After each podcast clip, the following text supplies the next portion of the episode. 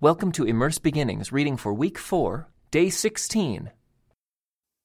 Two full years later, Pharaoh dreamed that he was standing on the bank of the Nile River.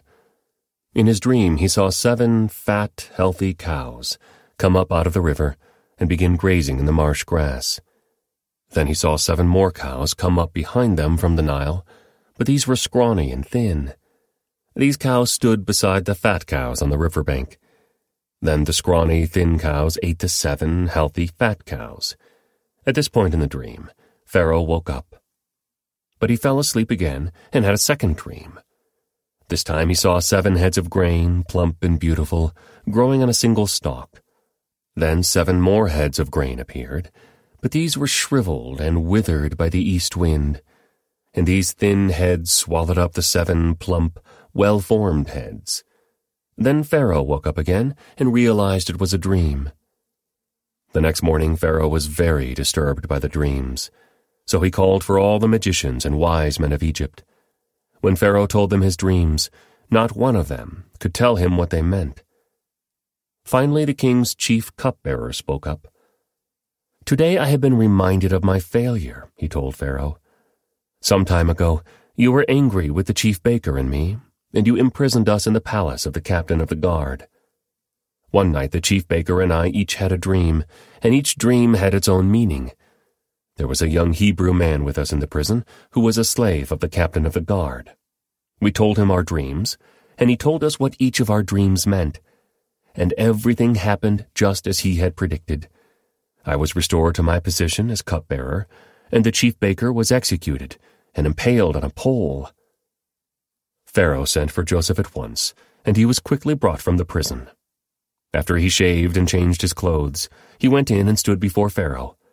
Then Pharaoh said to Joseph, I had a dream last night, and no one here can tell me what it means.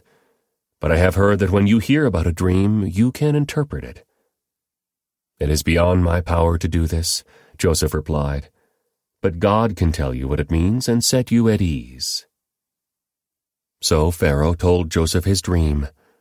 In my dream, he said, I was standing on the bank of the Nile River, and I saw seven fat, healthy cows come up out of the river and begin grazing in the marsh grass. But then I saw seven sick-looking cows, scrawny and thin, come up after them. I've never seen such sorry-looking animals in all the land of Egypt. These thin, scrawny cows ate the seven fat cows. But afterward you wouldn't have known it, for they were still as thin and scrawny as before. Then I woke up. In my dream, I also saw seven heads of grain, full and beautiful, growing on a single stalk. Then seven more heads of grain appeared, but these were blighted, shriveled, and withered by the east wind. And the shriveled heads swallowed the seven healthy heads.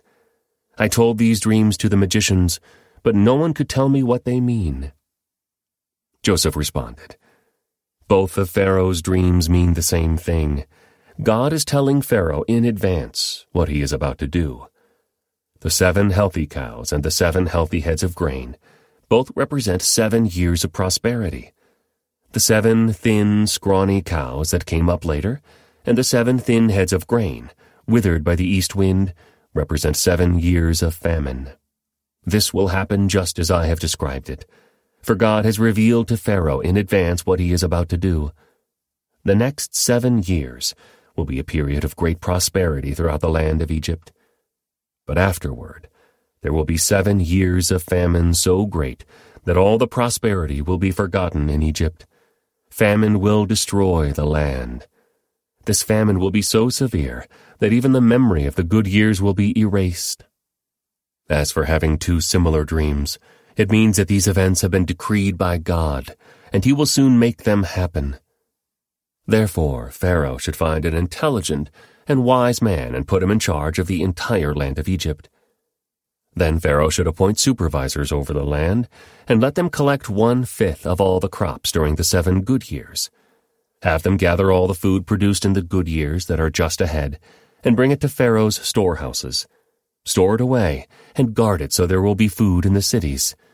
That way there will be enough to eat when the seven years of famine come to the land of Egypt. Otherwise, this famine will destroy the land. Joseph's suggestions were well received by Pharaoh and his officials. So Pharaoh asked his officials, Can we find anyone else like this man, so obviously filled with the Spirit of God?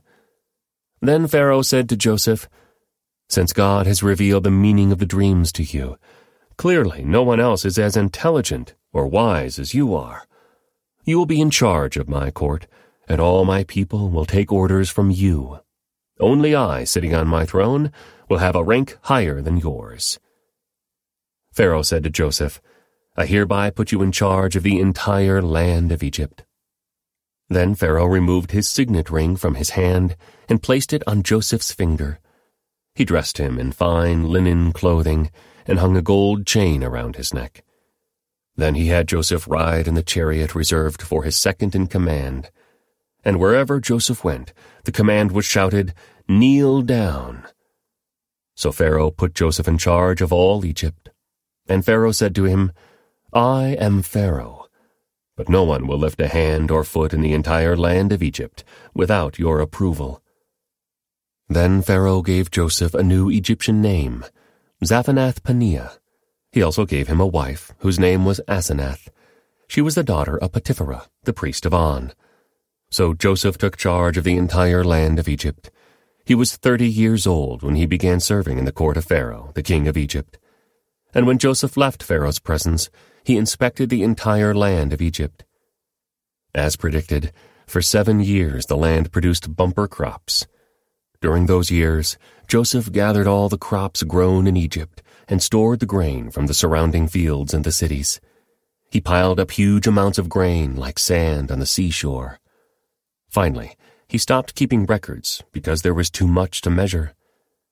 During this time, before the first of the famine years, two sons were born to Joseph and his wife Asenath, the daughter of Potiphera, the priest of On. Joseph named his older son Manasseh, for he said, God has made me forget all my troubles and everyone in my father's family. Joseph named his second son Ephraim, for he said, God has made me fruitful in this land of my grief. At last the seven years of bumper crops throughout the land of Egypt came to an end. Then the seven years of famine began, just as Joseph had predicted. The famine also struck all the surrounding countries, but throughout Egypt there was plenty of food. Eventually, however, the famine spread throughout the land of Egypt as well. And when the people cried out to Pharaoh for food, he told them, Go to Joseph, and do whatever he tells you. So with severe famine everywhere, Joseph opened up the storehouses and distributed grain to the Egyptians, for the famine was severe throughout the land of Egypt. And people from all around came to Egypt to buy grain from Joseph, because the famine was severe throughout the world. This concludes today's Immerse Reading Experience. Thank you for joining us.